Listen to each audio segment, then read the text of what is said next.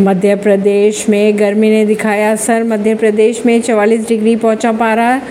Weekend तक बना रहेगा। इसी तरह मौसम। आईएमडी के अनुसार 12 मई तक मौसम ऐसे ही बने रहने की संभावना जताई है, लेकिन 13 और 14 मई की बात अगर करें तो प्रदेश के कुछ हिस्सों में का तूफ़ान के कारण बादल छा सकते हैं और बूंदाबांदी भी हो सकती है। इसके बाद एक बार फिर से मध्य प्रदेश में तेज़ गर्मी का दौर शुरू हो जाएगा।